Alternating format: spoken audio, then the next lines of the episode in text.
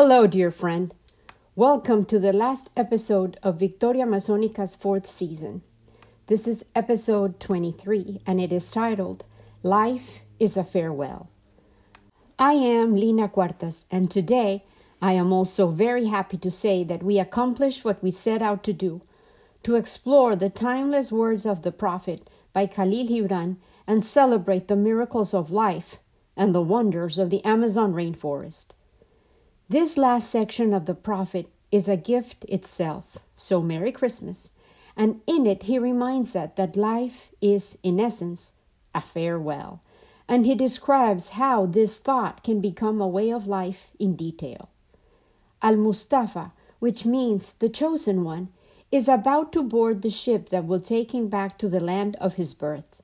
He has been waiting for 12 years for this departure, and he still continues to offer his wisdom as he voices this farewell. He asserts, Others have come to you to whom, for golden promises made unto your faith, you have given but riches and power and glory. Less than a promise have I given, and yet more generous have you been to me. You have given me my deeper thirsting after life. Surely there is no greater gift to a man than that which turns all his aims into parching lips and all life into a fountain.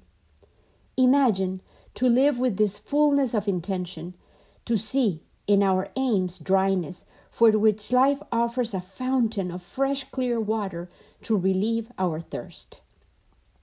Then Al Mustafa continues, and in this lies my honor and my reward, that whenever I come to the fountain to drink, I find the living water itself thirsty, and it drinks me while I drink it.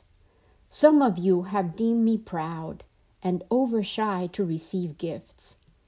Too proud indeed am I to receive wages, but not gifts and though I have eaten berries among the hills when you would have had me sit at your board, and slept in the portico of the temple when you would gladly have sheltered me, yet was it not your loving mindfulness of my days and my nights that made food sweet to my mouth and girdled my sleep with visions? For this I bless you most. You give much and know not that you give at all. Verily, the kindness that gazes upon itself in a mirror turns to stone, and a good deed that calls itself by tender names becomes the parent to a curse. And some of you have called me aloof and drunk with my own aloneness, and you have said, He holds counsel with the trees of the forest, but not with men. He sits alone on hilltops and looks down upon our city. True it is that I have climbed the hills and walked in remote places. How could I have seen you save from a great height or a great distance? How can one be indeed near unless he be far?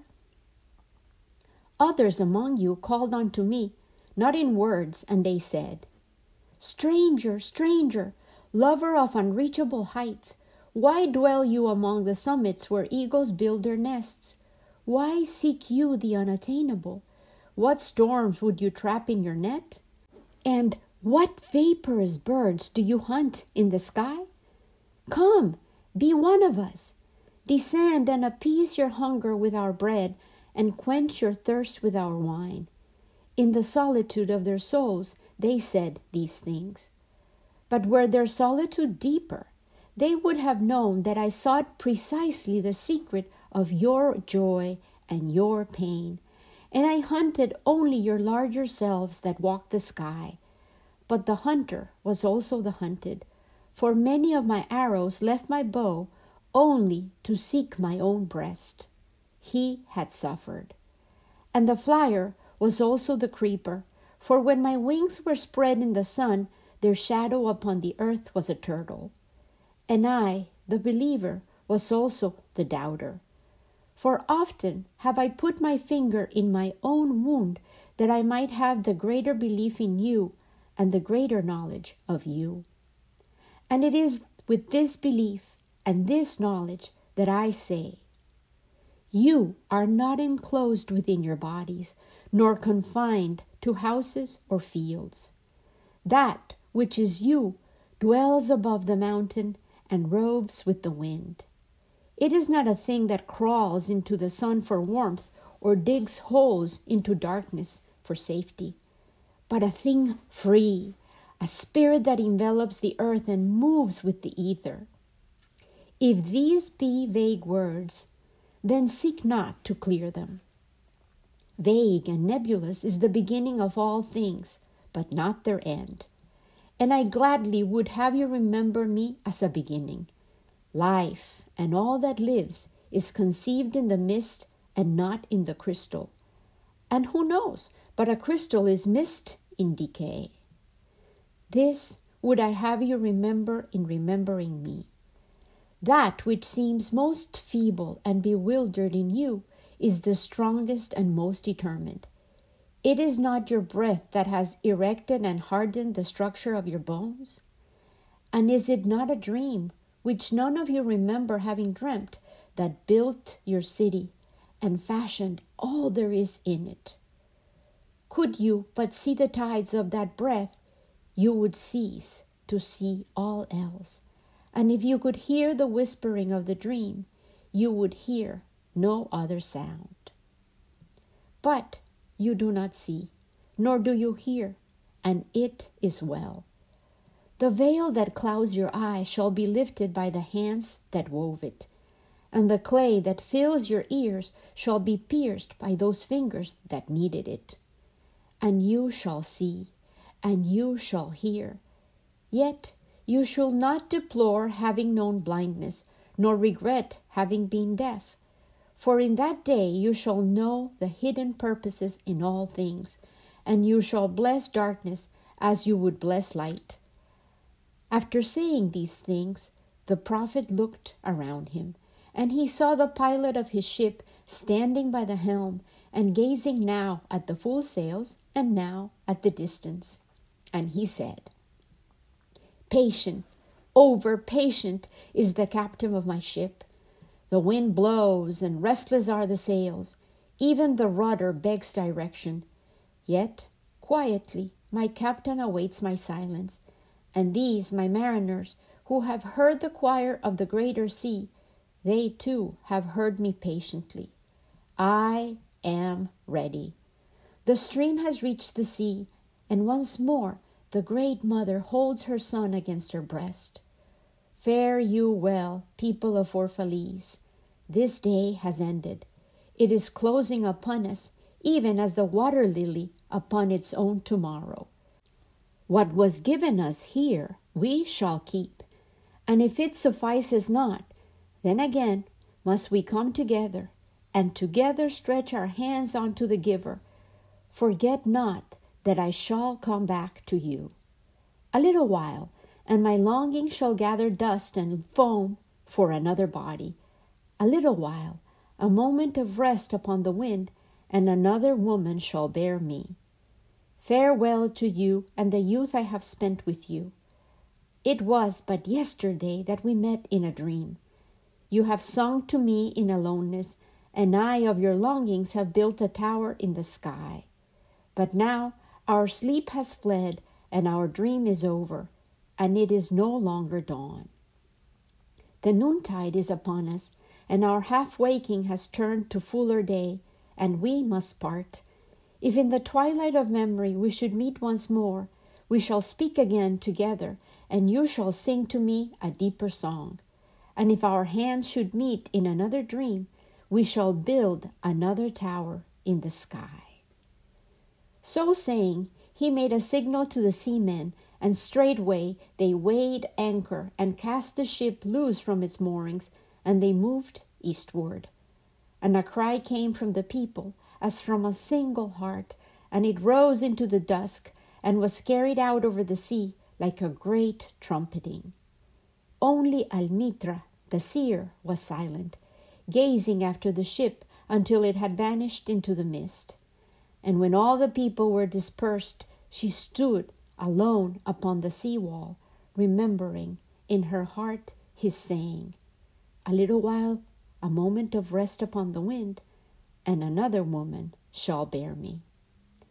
Clearly, we are being told we leave so that we may return, yet we keep everything our soul has learned.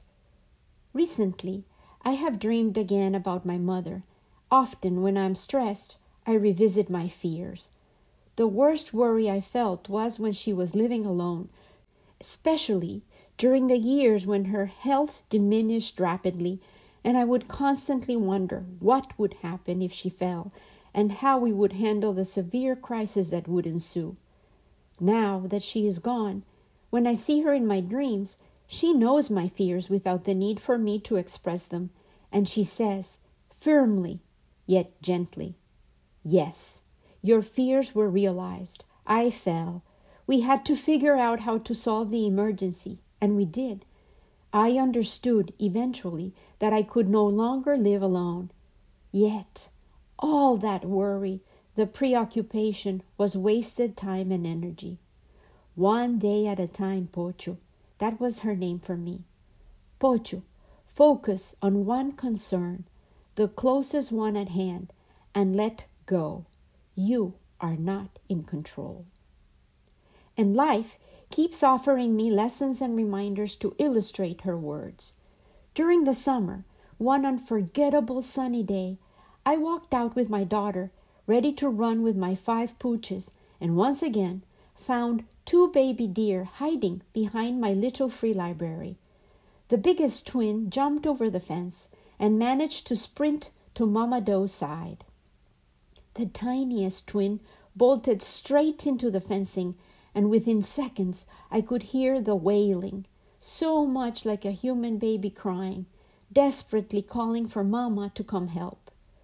The deer's skull was pinned between the wires, and it was twisting its neck to break free. My dogs went nuts, so I handed the leashes to my daughter, and I realized if I didn't dislodge that baby, it was going to break its neck in desperation. I took off my shirt and ran to grab the tiny pokey creature. As soon as I gathered it in my arms, I felt its heart fluttering like wings.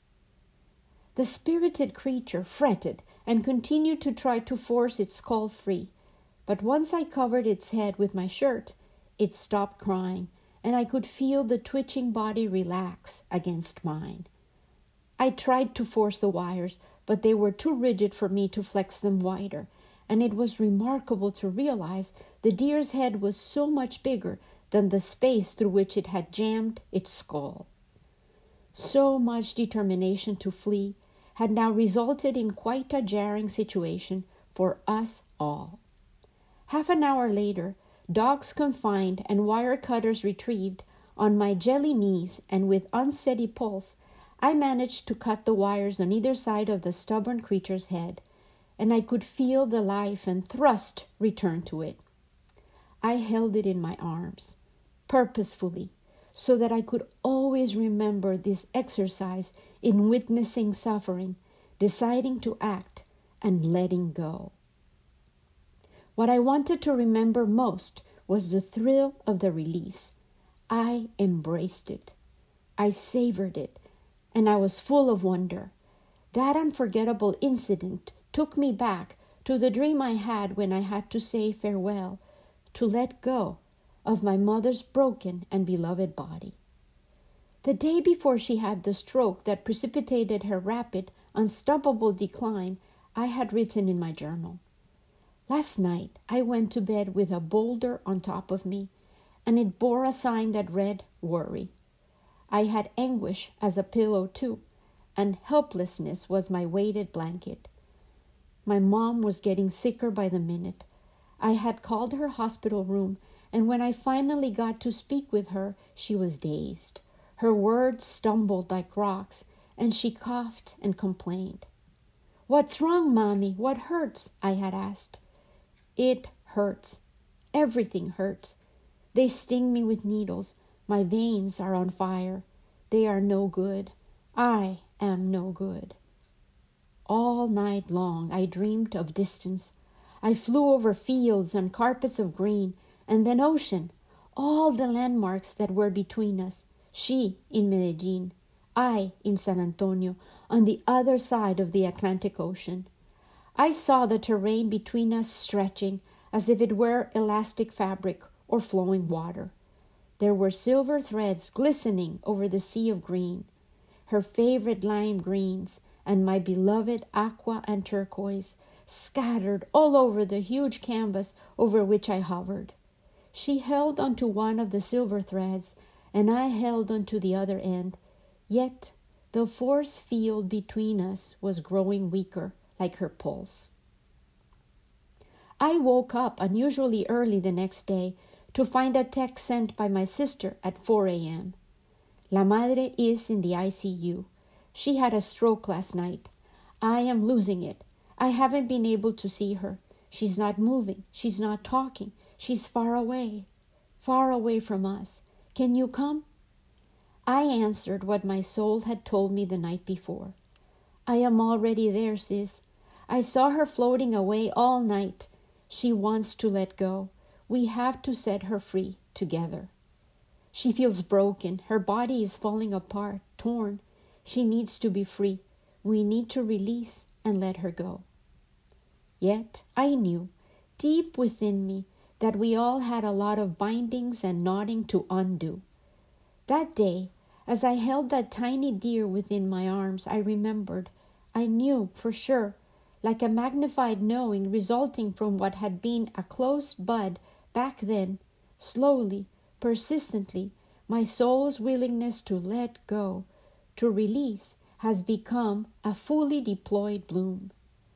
I was fortunate enough to be able to travel recurrently to be there with my mom and sister physically, willing to assist and support, to provide my strong arms and the willingness to do the work. But the release was not entirely up to me. I was there to savor it all, to embrace the pain and the thrill, to delight in the wonder, to mirror the way she had been the pillar that had held our lives. Literally, Pilar was her name and I did my best to honor my name, Lina, to provide light as she found her wings. Let go, Mom, let go. For three long months, that became our daily prayer. Let go of the pain, of the fear, of the judgment, of the silver threads that bind us. The day after we had her funeral mass, I walked outside to find hundreds of butterflies, and I could hear her reassuring me she finally had found her wings. Every life is, in essence, a farewell. We are releasing every day a little bit of our life, our time, our presence, and that, in fact, is our most precious gift to be willing to release it all while we are here. Today, I found out that a dear friend of mine is leaving. The generous soul I honored in my giving episode, Adam Tudor, he who gifted us the music for Victoria Amazonica is taking off once again in his own quest to awaken souls. This farewell episode is so perfectly timed. It is a heartfelt expression of wishing he who departs that he proceed happily and safely. But even those of us who remain are, in fact, releasing daily. We might be having conversations with dear ones we will not see again, we are indeed living a day that will never return. We are saying words we cannot take back. We are making choices or electing not to act in ways that will have consequences beyond our own life. Today, also, I received from another faithful listener of Victoria Amazonica and a gift giver and friend extraordinaire a luxury edition of The Prophet, complete with Khalil Gibran's biography. I learned that the book will turn 100 years old in 2023 and that it contained a lot of his own life lessons and experiences. The foreword by John Baldock is perhaps the missing chapter that I needed to close this season of Victoria Amazonica. Mr. Baldock writes When Khalil Gibran's The Prophet was first published by Alfred Knopf in 1923, it was given several unfavorable reviews and was generally less well received than his two earlier books, The Madman and The Forerunner. In spite of this initial setback, The Prophet has since become one of the best selling books of all times, largely through word of mouth recommendations. It has been translated into over 40 languages officially, though some authorities claim that it has been translated unofficially into over a hundred tongues. There are obvious parallels between the situations in which Gibran and Al Mustafa found themselves. Like the Prophet, the author was living in a foreign country, the USA, far from the land of his birth, Lebanon.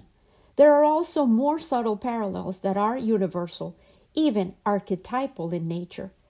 The barest elements of Gibran's life have something in common with those classical myths that recount the typical journey of the typical hero, in which the hero transcends his initial obscurity and poverty and attains fame and fortune in foreign lands before returning to his home.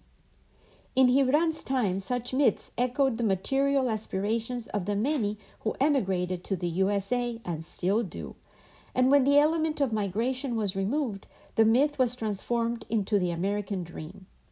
But it is clear, however, that the author of the prophet attached spiritual rather than material importance to the journey undertaken by Al Mustafa. Gibran's initial education by a local priest his familiarity with the Bible, his contact with Sufism, which is the mystical heart of Islam, and the writings of Baha'u'llah, founder of the Baha'i faith, had all left their mark. As he reveals in the following extract from his writings, he was above all else a powerful advocate of the unity of being. All things in this creation exist within you, and all things in you exist in creation. There is no border between you and the closest things, and there is no distance between you and the farthest things. And all things, from the lowest to the loftiest, from the smallest to the greatest, are within you as equal things. Gibran's sense of unity, not only of the unity of being, but of the unity of life, enabled him to marry, or at least bridge, the many dualities that seem to have characterized his life. He had two careers. Like me, and this I'm saying as Lina Cuartas, he was an artist and a writer. He wrote in two languages, Arab and English. I create in English and Spanish. He was at home in two cultures, the Middle East and the West. I, Lina, inhabit North America physically and my native Colombia imaginally. Gibran's life also embraced the paradoxical duality of isolation and interconnectedness, one that I know very well.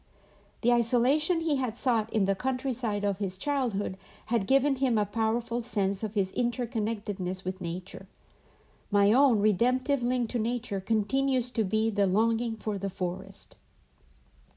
While the bustling city life that he experienced in Boston and New York gave him a sense of his uniqueness. I have, as a seeker and an immigrant, lived in so many American cities, and in each unique environment, my difference has been radically underlined and heightened to my benefit. This last duality, which is experienced to a greater or lesser extent by us all, whether we are aware of it or not, lies at the heart of the archetypal myth of the hero and Gibran's the prophet. For the country of their birth, to which both the hero and Al Mustafa return, can be seen as a metaphor for the vast ocean of being that is also home to each and every one of us. The call of this ocean is for us irresistible, as Al Mustafa acknowledges early on in the Prophet. The sea that calls all things unto her calls me, and I must embark. This same urge to answer the call of the ocean was my mother's lifelong longing. She wanted to become one with the sea, and indeed, as she forcefully expressed this desire in life, her ashes became part of the mother of all waters. This metaphorical call of the ocean compels us to acknowledge our own vastness. In reality, it is an imperative that constantly comes from within us.